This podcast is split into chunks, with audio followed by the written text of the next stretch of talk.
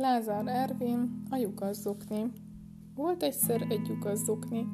Újkorában nem akárki lehetett, mert előkelő anyagból készült, és hegyke kék minták ékeskedtek rajta, de hát most már megöregedett, s mondom, volt rajta egy lyuk.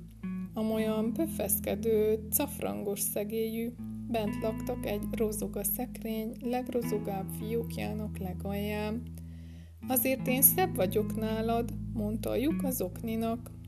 Mi? csodálkozott az okni még, hogy szebb, mitől vagy szebb? Mert átlátni rajtam, mondta a lyuk. Ugyan, oktatta az okni.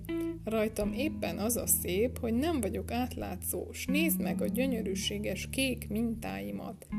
És piszkos is vagy, folytatta a lyuk, fittyet hányva az oktatásra. Én bezzeg, sohasem piszkolódom be. Ezen az okni elgondolkodott. Na ugye, hangoskodott a lyuk, te is belátod, nem is méltányos, hogy én ilyen kicsi vagyok, te meg ilyen nagy. Fogta magát, nőtt egyet, most már alig maradt valami az okniból, nagyobb volt a lyuk, mint a maradék zokni. Teljesen tönkre teszel, siránkozott az okni. Örülj, hogy ilyen gyönyörű lyukkal lakhatsz együtt, fölényeskedett a lyuk, és még nagyobbra nőtt.